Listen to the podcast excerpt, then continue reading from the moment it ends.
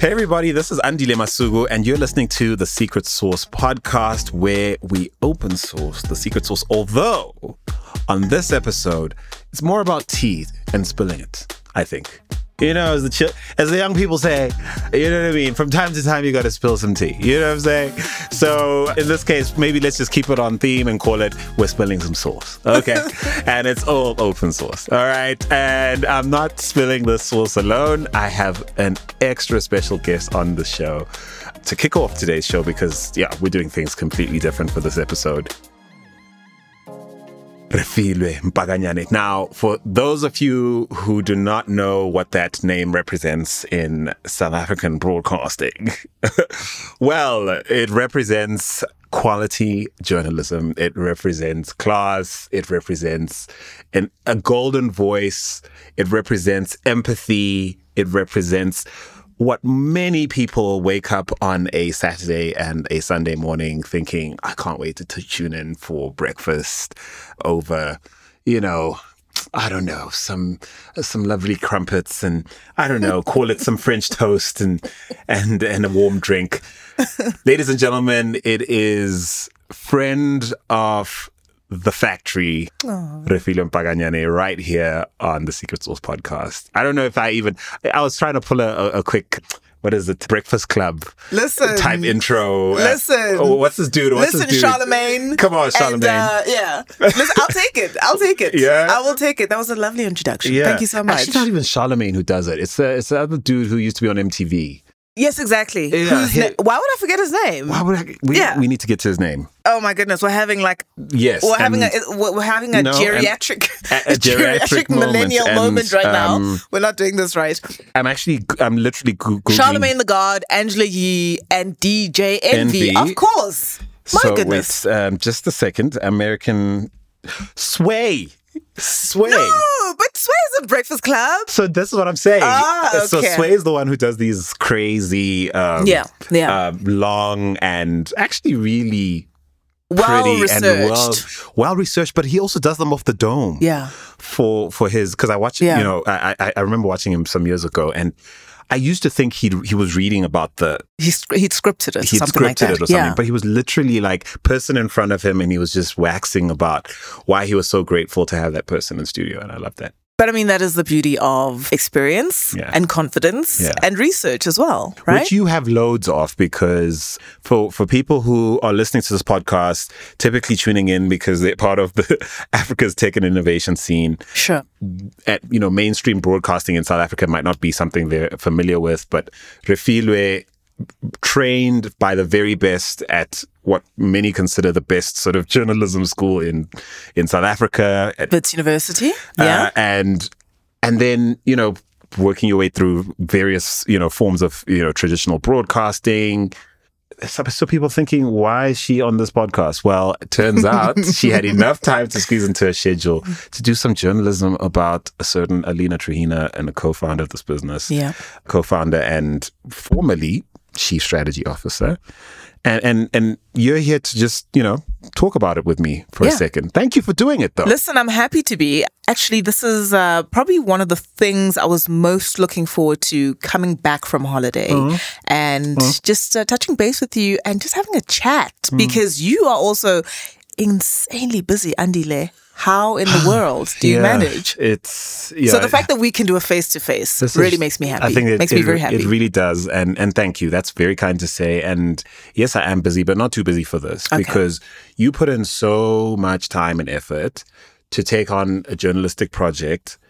You know, you've got like you're doing you know radio on on like the mainstream level you are raising a young child Mm-hmm. uh, actually one of two but you know uh, you are traveling abroad as part of like family and work Yeah. trips and and then you get a call from your boy saying hey we've got this incredible story that hasn't been told yeah. how Um, about it? how about it what goes into projects outside of your day-to-day being a broadcaster what, what goes into deciding what you're going to do or not do? Because I imagine you've got quite a few things. I do have I do have a lot of things on the go. Obviously, I've got my communication production company. So whether it's scripting, research, writing for TV, and any number of things, or emceeing and facilitating, or hosting roundtables, etc. all that. all those lovely things. So I do have a number of things on the go, but I'll tell you why. What goes into it? Being as You're like deciding what you're going to do and not do. I mean, I imagine you've got a filter. so this far into my broadcasting career, if it doesn't make me, if it doesn't excite me, then I'm not interested. And you truly can't just do things strictly for the money. So unless it excites you and unless it falls within your ambit of general interest, I think don't bother. Right? You've established yourself, and you being me, you've established yourself. People know you for particular things. Stay in your lane, or when you venture out of your lane, do it because of passion. Hmm. And the reason I said yes to the Alina Truhina story, the limited podcast series that we did, was this crazy but abiding interest in tech that really got set on fire when I lived in China for three years. Hmm. And when you live there, you understand and see the pervasiveness of technology and innovation in people's lives in the craziest way, good and bad, right? And then you come back to South Africa and you start thinking around the kinds of applications that a technology could have in oh, doing so much for us. Hmm. And you start to wonder and think around things like why African governments or companies, I'll, I'll stick to governments, yeah, essentially yeah. society. But are you just thinking more in terms of like policy making? And, policy making, research and innovation, Yeah. creating, you know, a fertile ground for people who are brave enough, hungry enough, agile enough to do the most. And we still haven't succeeded in doing that, which makes me incredibly sad. Don't get me started about load mm, shedding. Mm, mm. you know? So I said yes to this project because you guys sit at this really lovely intersection of being able to foster and grow the potential of Africans. Yeah. And it's such a beautiful thing. Yeah. It really is an incredible position to be in. And I wanted to be in the mix. What do you mean? So- wow. Okay. I hadn't expected that response because I, you know, when you listen to the podcast, and again, I thank you for for naming it because the the podcast is Build to Thrive. Yeah. The Alina Truhina story. It's a three part podcast mini series. You at the helm as producer, and you know, bunch of us hanging about trying to be helpful. But, but, but no, honestly and truly, like you just, you know, bringing your journalistic chops to unpacking what is a, a very compelling personal story and an origin and coming of age story. You know, uh, Alina Truhina's story, and then also digging into, you know, what would lead someone with that kind of cup, comeuppance to pour herself into a life of advancing innovation and building futures in places very, very far from where her story began. Sure. I think I would have. So I, I kind of thought that, that what was what you found compelling because I kind of know you somewhat more than a lot of the listeners. That it was more the com- the the personal storytelling, mm. you mm. know, and the the personal story. No, So the personal story absolutely is compelling. If there's nothing I love more than profiling people, and so the opportunity to read about an individual, and even though I don't show it, I always have a working theory around who the person I'm interviewing is, what motivates them. What inspires them? Perhaps new traumas. Perhaps, uh, like basically, I've got Yeah. like my little fake Sigmund Freud hat on. So you like but I'm very good at keeping my psych- opinions psychoanalyzing uh, subjects. Listen, Is that happening I, I'm doing it all the time, Yeah. constantly, but I, I, I don't show it Yeah. or you know or, or let it you know come through. But I find it fascinating to profile people. I am, even though you couldn't tell, quite an introvert, or maybe you could, quite an introvert. So. I can see it's that. a nice, safe way of connecting with people, and then you can just retreat to your little shell. Ah. You know what I mean? Because there's a lot of, emp- I mean, this series is dripping with empathy. It's Mm-hmm. dripping with a certain vulnerability, a willingness to actually ask the questions that I imagine a lot of people who've worked with Alina over the years probably would never have asked her. Mm. And for people listening, like, who is Alina Truhina for goodness sake? Well, for starters, don't worry, we got your back. You know, links in the bio, links in what, what do the kids say? Link, links in the show notes. We're talking about a young Latvian refugee who escapes, you know, the the fall of of the Soviet Union.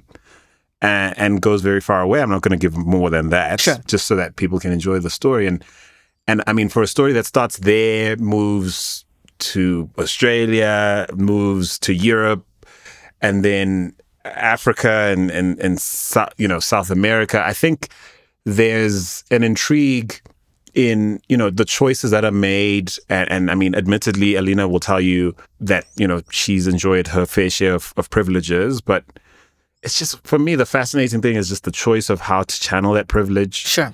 ironically into things that will erode it somehow. Mm, mm. I think that just makes for really compelling storytelling in a an environment that is, you know, has obvious diversity and inclusion issues. Yeah. Which is tech business And fund in general. management, yeah. fund management, mm-hmm. early stage investments for sure. And so yeah, I you know, there's a there's a version of you're on, honestly one of the only people I thought could unearth the story in the way you did. Because of what I know about you, how eclectic you are, a business person, like, you know, but also how, as a woman, as a black African, you you live this truth every day. You live these realities every day. You know what? So you said something about vulnerability, um, and I think Alina, despite or in spite of, I'll find the right English word soon. the fact that yes, she is in the space that you know you just you spoke about her privilege and the fact that she's one of very few women in this venture fund world especially on the continent. And one can make so many assumptions around how if someone is such a power player then of course they're naturally they're strong they're impervious to hardship they're impervious to all sorts of things. But then you spend some time with her and i only met her once hmm. Twice In person. in person Yeah, wow. you spend some time with her and you realize that, of course, being a refugee and, of course, starting afresh in another country altogether and learning another language and essentially being part of a tight knit family that picks up the pieces after much loss means that there is something at the core that cannot be open and public facing every day, all day Yeah. that that child that left home at the age of five or six, Hide that. she needs to be kept incredibly safe. And I can relate to that as well because, as you say, I'm a black African, I'm a black South African woman, and we know all about keeping it moving hmm. because to have an emotional breakdown right now is not convenient. Do you know what I mean? Just keep walking. it's anti-revolutionary. One, it is. You know what I mean? we don't have time. There's no time for your emotions for right now. Feelings. keep it moving. Yes. You know? So I could relate to that. Yeah. And I could also and I think I also remove a lot of ego from my work, at least my work process, hmm. in a way that I never do outside of work. Hmm. Right? I probably might lead with ego up front in every other sphere. Hmm. But I, I I do set aside ego quite a lot. Because it's not about you. Hmm. So by all means, treat your subject hmm. with empathy, with care. Mm-hmm. And I think that does probably sets me apart within my sort of interview and radio process. Comes through, especially man. with the especially with the pro, with the profiles. It really because does come That's through. what we're trying to achieve, right? We're trying to get to know somebody in a way that every other interview, if they if they, if they're on the media circuit, Yeah. we're trying to get to know a person in a way that every other interview doesn't give you. Yeah. Yeah. But then you also do it in a way where you maintain your journalistic. And this is the thing I think I struggle with because I, I mean, I've been known to cry on a podcast uh, or two. No, honestly, I, I almost uh, at some point, uh, to some degree, almost reject the notion that you can exist outside of, or you can sort of create a, a journalistic Like a sterile yourself, a environment. sterile Yeah. environment, like, mm. perfect wording, and actually create a, an avatar of yourself that is, mm. you know, completely divorced from your feelings about this person, your sense of them, to the extent to which part of why at some point I was offered a very tempting opportunity to join a very, very, Underline very. a very, no, no, a, a large broadcaster you, you'd all know. Yeah. And why I turned down career journalism is because I w- couldn't subscribe to that form of journalism. Mm. And I do think society and journalism as a practice and broadcasting as a practice has actually evolved somewhat Yeah. to accommodate. Wait, I don't hang my To accommodate the human being yeah, doing I don't the hang job. up Andile at the door Yeah. to come do radio and then go home and you know take For sure. t- and put it back on. And I think really, and maybe now we're talking shop for for people who who fancy journalism and broadcasting, but this is actually a thing. So I, I, I honestly kudos to you. All that to say, Thank you. it wasn't just interesting. It wasn't just novel. It just it wasn't just share worthy. It was robust. It felt pertinent. It felt relatable.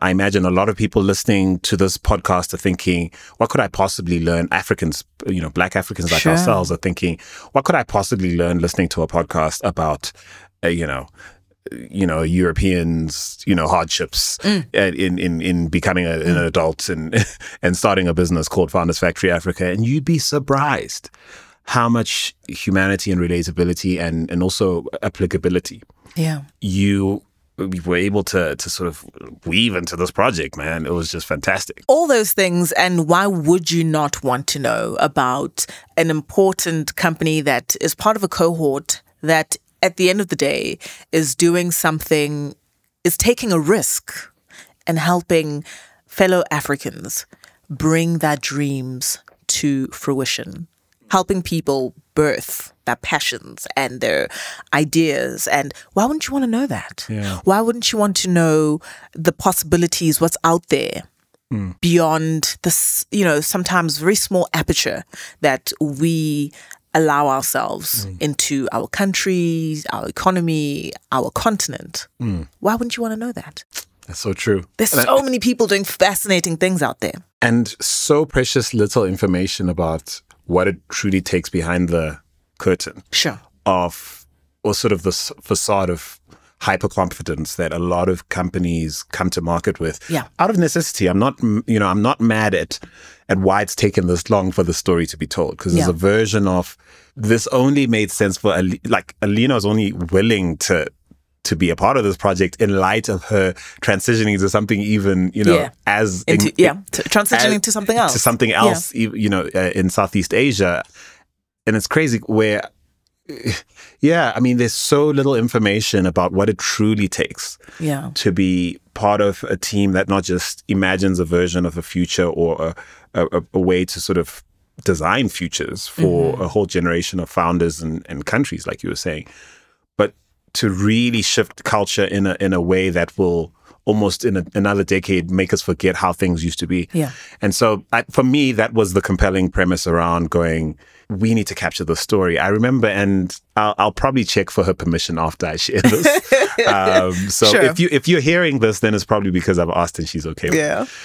I remember sitting across the table from Alina, who actually, you know, for the time she was chief strategy officer at Founders Factory Africa, and by the time you're listening to this, you'll probably already know that she's moved on to be the uh, founding uh, partner and CEO of the Radical Fund, a climate tech fund in. Isn't that cool? Yeah. a a climate tech fund in uh, Southeast Asia, which again, trust me, she's our she's definitely the biggest advocate for the you know Founders Factory Africa business and model Yeah. in Southeast Asia, and she remains a member of our board, etc., and, and, and advisory and, and remains in an advisory capacity. So, it, so by that by this time that this will probably be all over this the ecosystem as far as the, as news, mm-hmm. right? Mm-hmm. But I remember while she was still, you know, part of the senior leadership team at Founders Factory Africa, and she was my boss. My team and I reporting to her, and I can't remember what the context was, but she let slip that she was wearing a ring that her family was one of the few things the family were able to escape with when they mm. left Russia at the fall of the Soviet Union. Yeah. And I was like, Yeah. what? You know what I mean? Like, and I can't remember what the context was, but I just, you know, and it was, oh yeah, I think it was in the context of just taking in like modern day happenings around the world and realizing like Russia's in another mess now, and that whole region is is figuring out a whole mess again. And, and the pain of her having to relive an experience granted from afar, but she still has family there Yeah, and all of that. yeah. And I just realized, you know, I think in that moment I realized up until that point I hadn't thought I thought of her more as as a um Or Again, perhaps, perhaps as, as a boss, you As know, someone that you report to, someone You that I mean? you are accountable to, Yeah. and we tend sometimes, depending on a person's deper- role, as yeah. you say, to sort of depersonalize. dehumanize actually. Well, dehumanize. Honestly, it got it's some like- negativity. Perhaps, perhaps. Alina's Mm-hmm. super competent, super like couldn't be a more amazing person to work with, work for, be led by. And you just you buy into the brand. yeah. And what this did, and maybe more deeply for me and, and those of us who've had to who've gotten to work with her. Yeah. And and, and you know, work under her and, and, and be led by her, you just go, Yeah, man, every we need we need more stories out here.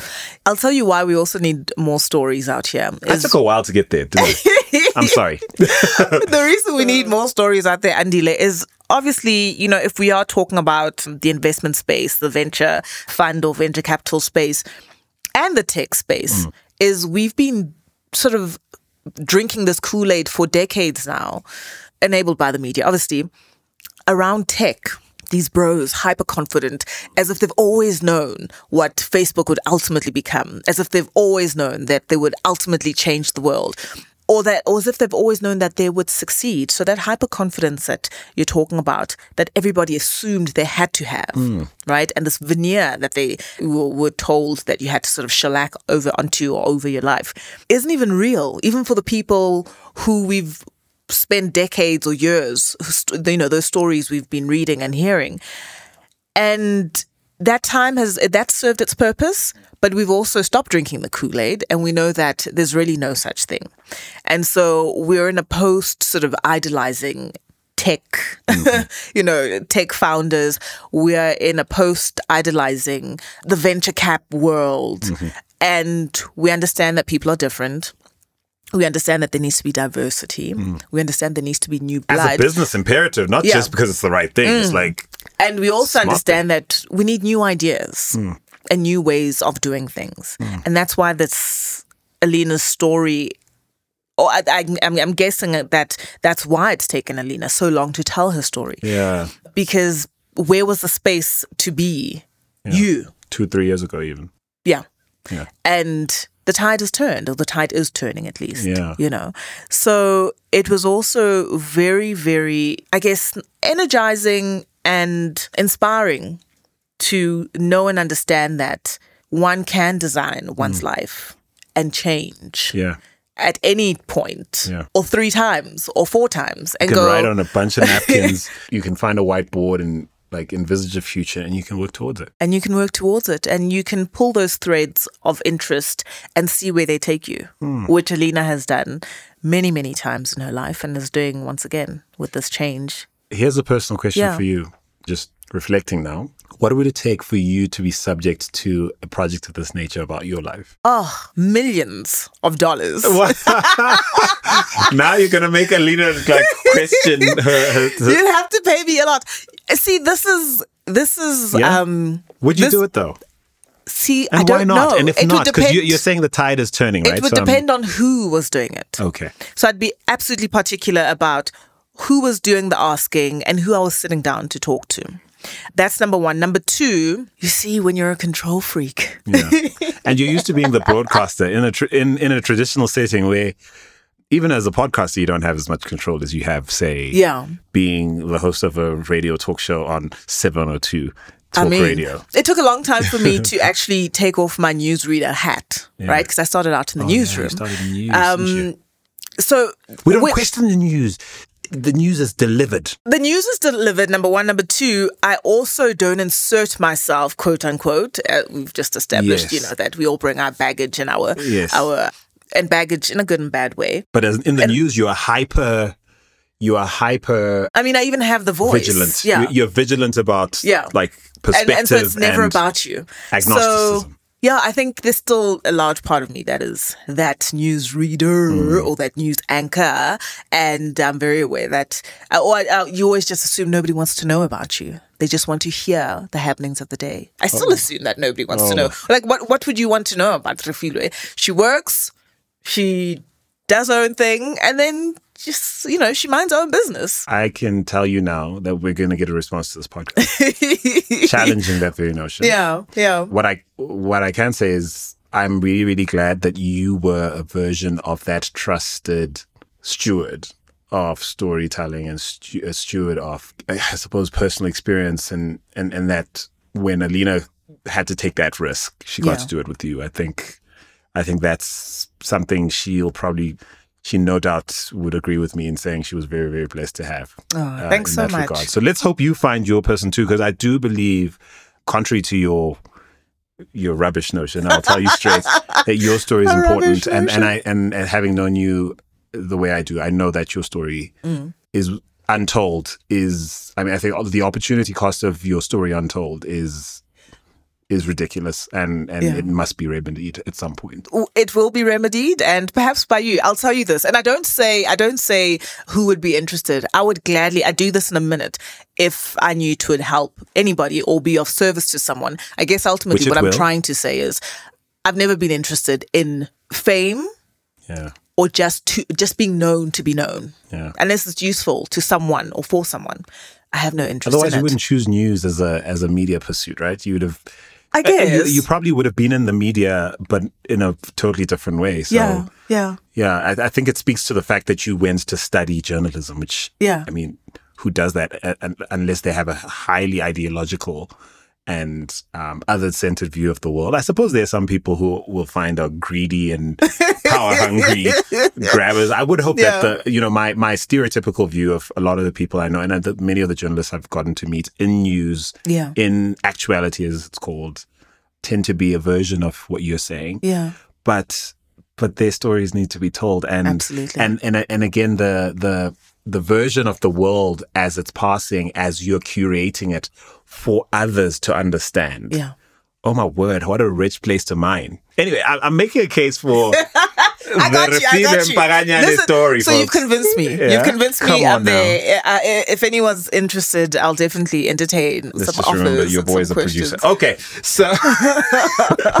so listen. So we're going to um, treat the audience to a sneak listen of "Build to Thrive," the Alina Truhina story. We'll be playing part one, Beautiful. Entitled "Flight." Yeah. I think we had a lot of fun with like naming things for this, Yeah. um, and I think you'll understand why it was. It's aptly sort of titled, but and I want you to have the final word before people before we roll the tape. So before we roll the tape, here's Refiloe's sense of what she hopes, or she hopes you will get out of this this little sneak listen of the first episode, and Sure. of course all the all the links to the so the rest of the three part series will be in the show notes wherever you're listening to this. But over to you before the folks listen. Refiloe, they're about to hear part one flight of the Alina Truhina story. So, of course, what you don't get to see or hear is how vigorous this process was, you know, as it should be.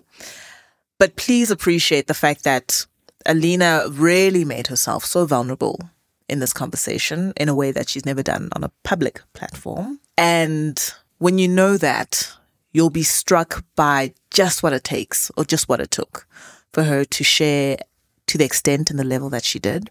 Uh, know that when we finished having the series of conversations, especially around the first podcast or the first episode, she was incredibly drained. It was an emotional and mm. physical mm. and psychic effort mm. in the end. And it is such a beautiful thing to have been able to witness that and to see it. So, what I want you to take away from listening to this episode is just the understanding that you can throw out any expectations of life being easy, life being a meritocracy. Wars happen, people get disenfranchised, mm. people lose their homes, people flee to other countries, people don't get into the universities that they'd hoped to get into despite their obvious talent and aptitude. But what is guaranteed is another chance to try again and to take another swing at the ball. Hmm. And that's the only thing that we can do as human beings. Wow. Just keep swinging. And that is exactly what Alina Oh, did and does. oh, what are you doing to me? You know what I mean? Oh, That's what you need to take ah. away Ah. from this this this uh, mini. keep swinging. Just keep swinging Just keep swinging. because that is the human condition. We keep at it. How? Yeah. Refiloe Mpakanyane. we're rolling the tape. On Build to Thrive, the Alina Truhina story, part one, flight. Enjoy it. I think we're still at a place where there needs to be more successful entrepreneurs and more venture capitalists and more venture builders and being the role models for others. We'd like to have more FFAs on the continent supporting the ecosystem. That's Alina Truhina, Chief Strategy Officer at Founders Factory Africa, also known as FFA. Alina spends weeks on the road and up in the air, crisscrossing the world to drive expansion and growth for the business, and of course, ensuring that FFA is aligned to global opportunities. Alina is singularly intent on making sure that her time and efforts achieve maximum impact, commercial and otherwise. So it's no coincidence that within the four short years since she co founded FFA, the Pan African investor, venture builder, and accelerator, which is headquartered in Johannesburg, They've secured three major corporate investment partners and they've built an investment portfolio of over 50 fintech, agtech, and health tech startups. There's also that tiny matter of the 140 million odd US dollars that Alina's been instrumental in raising through the business in order to back tech entrepreneurship across Africa. I'm Refiloe Mpakanyane, and this is Build to Thrive, the Alina Truhina story, a three part podcast miniseries unpacking the story of a little Latvian girl who grew up to be a global citizen with audacious entrepreneurial ambitions to change the world. Along with FFA, Alina's abiding obsession is to create a vibrant pipeline of tech ventures and consequently a thriving startup economy on the continent. In many ways, that mission is an extension of Alina's evolution as a human being. FFA has consistently updated its model over the years and uses a localized hybrid approach to investing on the continent in order to hone delivery of bespoke venture support to many of Africa's brightest tech founders. Alina's current life as a successful jet setting innovator and businesswoman might seem a natural extension of her childhood, where she excelled at school and received a number of scholarships to further her studies. But by the age of 10, she was also a refugee. Her family lost everything, and her parents had to start over in a new country where Alina had to learn a new language and adapt to a new normal.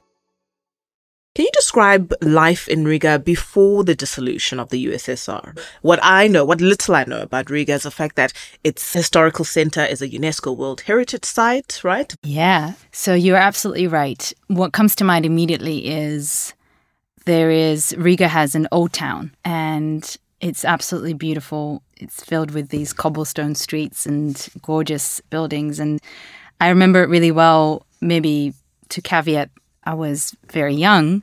This is me growing up until I was 10 years old. So, me as a six, seven, eight year old. But I remember it really well because that's where my parents had their dental practice and they had their own business.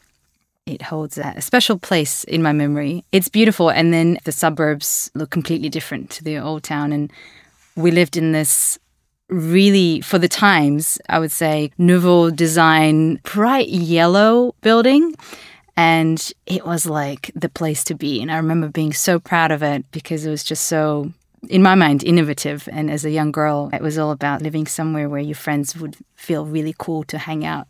I was part of USSR, you know, I'm a USSR baby. And so my friends were from different parts of USSR. You had I had my best friend from Tajikistan and I went to school with Russian speaking people. And so for me, it was like, yes, there are people who are, who are Latvian people and there's people who are Russian people and that all gelled into a city that I remember.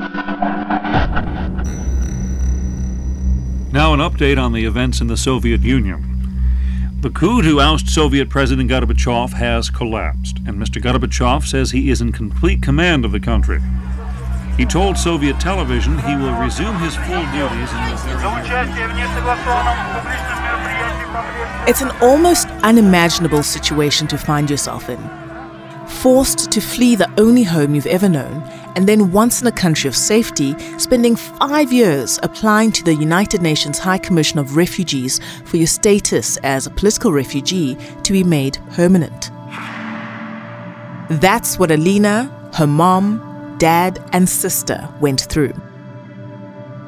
But before we get into what life in Australia was like, it's important to understand the conditions that made life in Latvia untenable. Why did your family have to flee?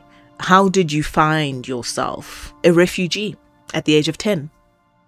Latvia became independent from USSR. So 1991 and the years before and obviously following that there's a lot of turmoil across all levels of society and not least just the political changes but economic changes changes to how people all of a sudden started to turn on each other and how for different reasons Russian people were discriminated against it became very hard for my parents to see a future for my sister and I. It was a very hard time because even the leaving part was not easy. You know, what I experienced as a child was having to move out of this beautiful yellow house and actually leaving school.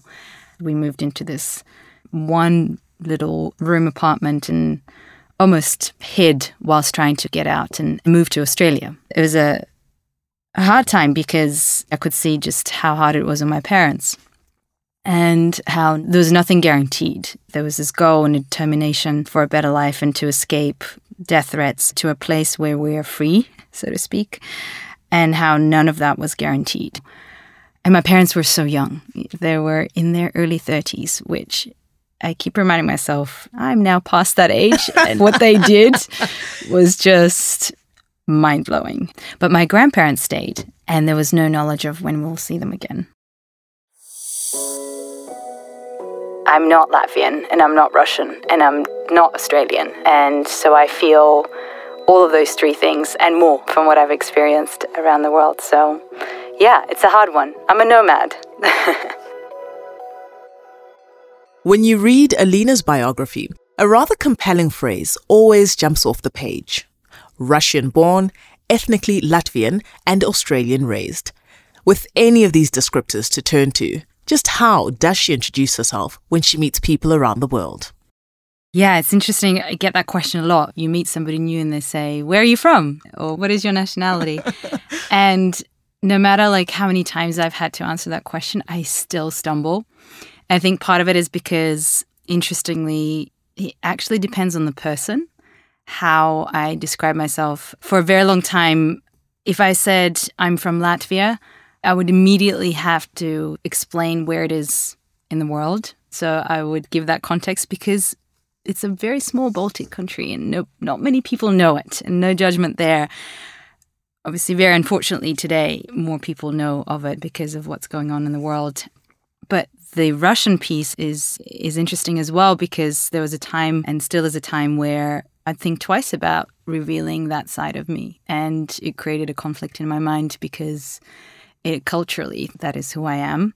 The Australian part is interesting because I don't really feel Australian, but it's where I grew up. So my answer always lands on explaining like the whole journey and then overwhelming people and then having to backtrack a little bit and then give context to it. But it's important because all three sort of pieces contributed in different ways to who I am. I marvel at her work ethic. The first time Alina and I ever spoke, she'd just come off a plane and took our virtual meeting at the airport in Bangkok. And despite those flight delays, she still chatted with me with great humor and was in high spirits. Described by her colleagues as passionate about FFA's mission and exacting in her approach, I asked Alina whether her constant drive to be high achieving is a cultural or family dynamic. I think it's definitely a cultural thing. And it's a very interesting topic. I think there's other cultures, in addition to, let's say, Eastern European culture, of persistence and the high value of education. Not just high value of kind of the education you receive at school, but also being a worldly person, a cultural person. You know, in, in Russia's history, there's a lot of interconnections with France and the French. And so there's a lot of sort of expectation for one's child to grow up learning how to play violin and a piano and going to do ballet and being this culturally and intellectually and spiritually, but maybe less, but holistic person, an ideal person that is growing up. So it's definitely a cultural thing. And it's one that till this day, I see the positives and negatives because there's definitely things that um, now, you know, experiencing what it is like in other parts of the world in Australia, you question whether that is the correct way and question whether the kind of the immense emphasis of being perfect and studying so much is somehow diluting the social aspects of your childhood. Mm. But then there's other aspects like I wouldn't be here if I wasn't taught the discipline. I definitely wouldn't be here if I wasn't taught the persistence that one learns in, in an environment like this. Yes, definitely a cultural thing. And, yeah. and a lot of pressure from that too. Not just one's parents, but it's school and friends and other families.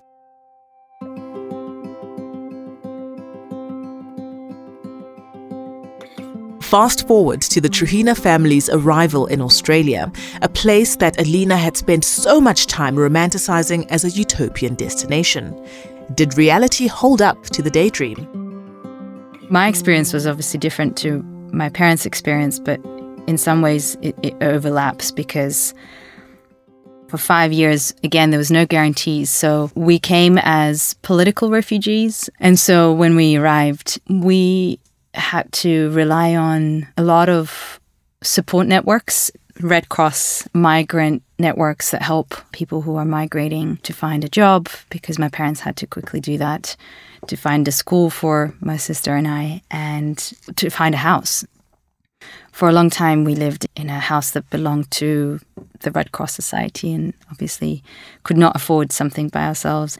But it was this interesting juxtaposition of both sort of being in a place where you felt relief and hope for the future, but also the challenges of adapting to a completely different society with completely different cultural norms and language, obviously, and having to learn that.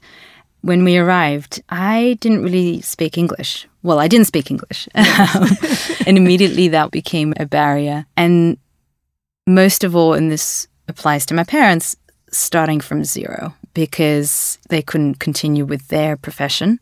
Doctors are not recognized interstate. And seeing that and feeling both safe, but at the same time, feeling the immense boulder that we need to push up a hill in order to feel okay and have the foundation for life, whilst for five years, again, going through tribunals and reapplying for this refugee status because we got declined several times as there wasn't enough data information for Australian government to make that decision.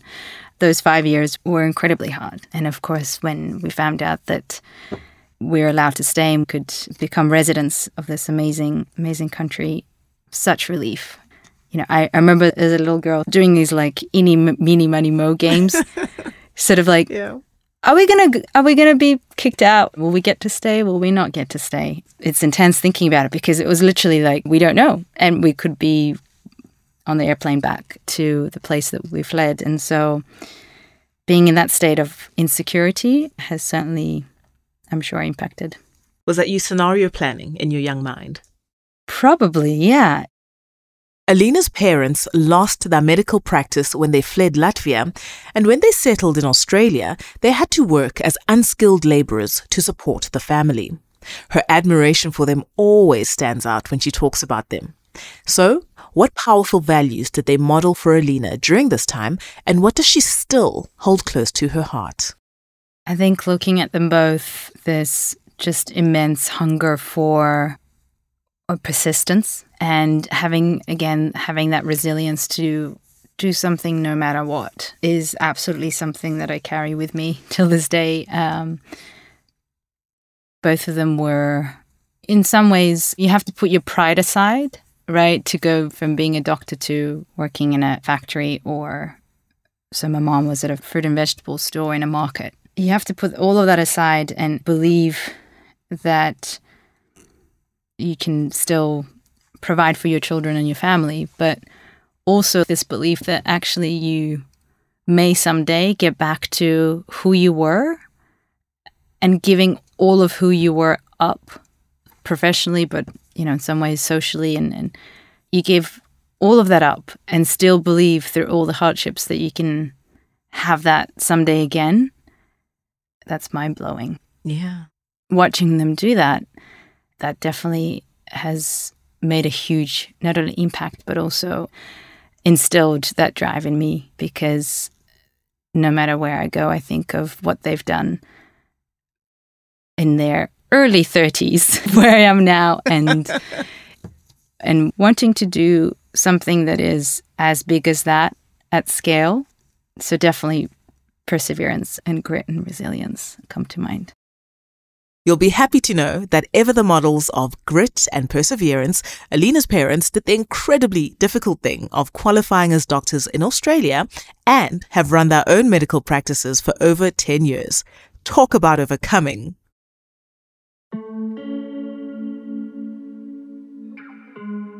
Alina had dreamt of studying medicine like her parents, but after twice applying and twice being rejected from medical school, Alina, ever the pragmatist, had a hard decision to make. Since I've gathered that she prizes empathy in relating to others, I wondered how Alina processed that devastation and whether she was able to show herself a little grace. Yeah, there was zero empathy. I was 16 at the time. It was absolutely an embarrassment. It was absolutely a failure it was incredibly demoralizing because here I was with incredible academic achievement. I've done nothing but give up my social life to study and succeed. And to end up in a place where other people that I've seen did not put in nearly as much time and effort getting the spot that I thought I should have received or just getting in. So, no, and I was incredibly hard on myself. So, there was a lot of I thought I needed to work harder and clearly it wasn't good enough. And I think that also maybe partly that experience has instilled a level of comparison that I still carry with me. It's both a positive and a negative, but comparing myself to others in that what it is that they do and how much have they had to do to work for it. Certainly at the time, there were individuals who, as I said, did not put in nearly enough effort and time and got the place, and I didn't feel that was right. I felt that was very unfair. So it was a combination of all those things. Do you think you've done enough, or, or you've honored them in your career since no. then? No, it no? never stops. No, it, I Can't don't stop, think won't stop. It won't stop. I sent this message to my mom literally the other day, and she was saying how proud she is, or how proud they are of what I'm doing. And I said, like, I carry you with me everywhere I go. And obviously, a huge part of it is do it with the people that I serve. And we'll get into that. Yeah. But definitely a part of it is carrying my parents and my sister with me and paying tribute to them for the opportunity they've given me. I think I will forever be enriched by the conversations that I have with the Uber driver in Pakistan or the grandma in a chicken shop in Kenya. Uh, every one of those conversations is like a piece of the puzzle that fulfills me, but not enough to make me stop. I'm struck by Alina's wanderlust. I'd imagine that when you're forced to flee your home and you get to the next place, you'd want to put down some really deep roots. But Alina has gone in the other direction, and travel is her mainstay. I want to know if this is simply a byproduct, a bug, or feature of the line of work she's chosen, or part of her DNA.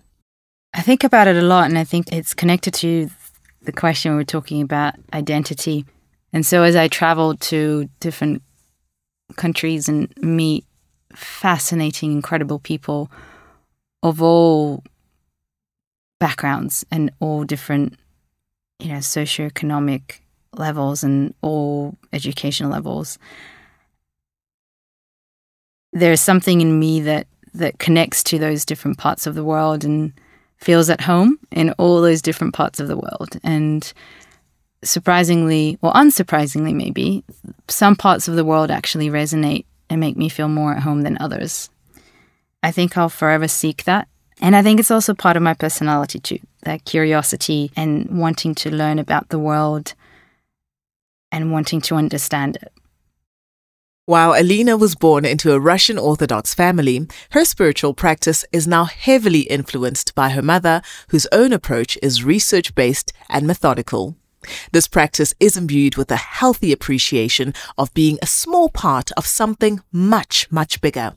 My mom has influenced me a lot in this respect, and she sort of reads a lot about spirituality and Buddhism and tries to understand the interconnection between science and religion. She's incredibly curious, as you can tell. And so, for me, even that is is not necessarily a reference to a god, but a reference to something significantly incredible out there in the universe that is not protecting me, but it's a nod to that. And it's a nod to appreciating who I am as this small little human on planet Earth uh, who recognizes that I am a teeny weeny part of something incredibly big. A teeny weeny speck in the universe making Yes. im- doing impact at scale. Okay. I like you know it's isn't that just I guess the weird sort of dichotomy of being a human being that understanding your place or in in the order of things can be quite comforting and yet one's ambition can be enormous. I agree. I think it also being empathetic. I learned that word first when I was preparing to do exams to enter medical school. There was a lot of talk about doctors need to be empathetic. Are you empathetic? Show us that you're empathetic. And I'd be like, yes, I'm empathetic. and there would be a clinical description of what empathy is versus sympathy. Yeah. And it wasn't until like later on that I actually learned what empathy was, or at least I hope I understand it more. And it is very much through these conversations with people all over the world and being able to listen and understand and not make it about yourself. And so, yes, absolutely, it is this recognition that we are all doing incredible things. And I'm not any better than you are or anybody else who is doing other types of professions or chosen a different career or, or just or not right and mm, and just consistently reminding yourself of that the funny paradox is that one or i need to be cognizant of when to turn that up and when to turn that down because you need to have a level of confidence to still lead and continue in the direction of your vision and be empathetic at the same time whilst not coming across as arrogant or entitled.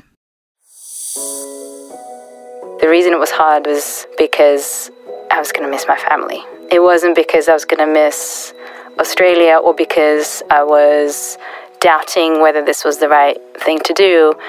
It was only because I was going to miss seeing them on a daily basis. So there were a lot of tears, but the drive towards the future pulled me through. There's that wanderlust again. I wonder what Alina leaving Australia did to her close knit family of four, and how did the hard choice of leaving help her hone a trait that would stand her in good stead right throughout her career? So I actually left twice. The first time was I started my career in media, working for two incredible organizations, or companies, I should say, in media advertising. And I felt a curiosity, but again, also this incredible nostalgia and pull towards understanding what doing something at scale and doing something purposeful and impactful would look like.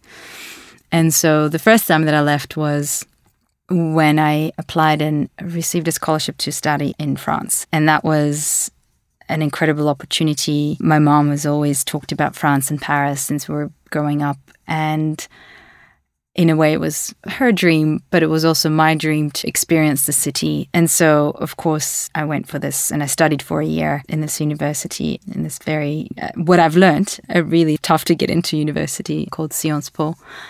So that was the first time that I left. After that, coming back and being incredibly determined to continue a career in diplomacy and in international development made me think that I have to apply and do a master's in that field because, again, at the time, I had a bachelor in my hands, which was in media and communication and arts. I had this experience working in the corporate world with some incredible corporates. So the second time I left was to go and do my master's.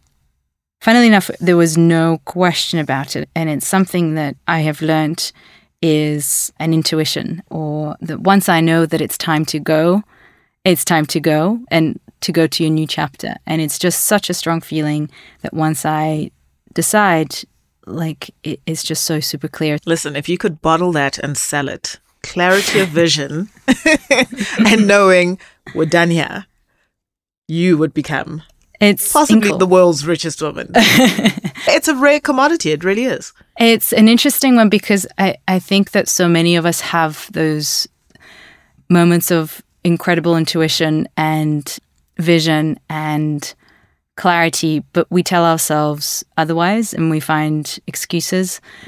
So these days, when I work with founders, entrepreneurs who are constantly facing the hardest decisions in their lives of not only how to grow their business, but also how am I going to get food for my family because I need to provide for them. I find myself often encouraging both them and others in my life to just trust your intuition. And it sounds very soft and it sounds very Yeah. You know. Woo woo, thank you. but it's so true. And I've made the best decisions in my life trusting my gut. In the next episode of Build to Thrive, the Alina Truhina story, we explore Alina's professional life from the corporate media space in Australia to seven years at the World Bank and joining Spring, where Alina formed key relationships in Southeast Asia and Sub Saharan Africa while garnering entrepreneurial experience that led to her co founding Founders Factory Africa. Whether you're president or an entrepreneur, we're all humans trying to do and make our role within this world. We need to do more. We need to collaborate. We need to find a common language. We need to communicate. We need to join forces and we need to innovate and we can't be static. We cannot just remain in our status quo. We need to look for new models of collaboration and new solutions to existing problems.